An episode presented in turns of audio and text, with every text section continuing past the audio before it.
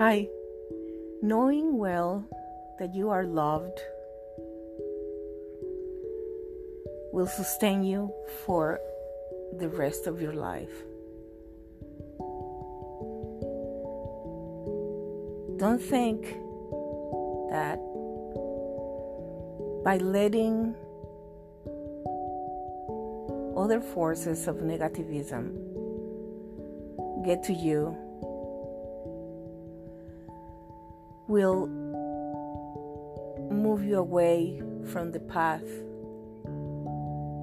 of true understanding of yourself.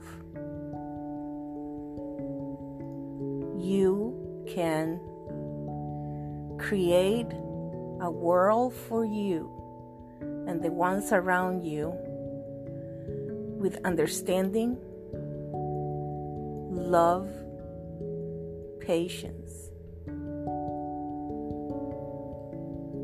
This is Connie MF1.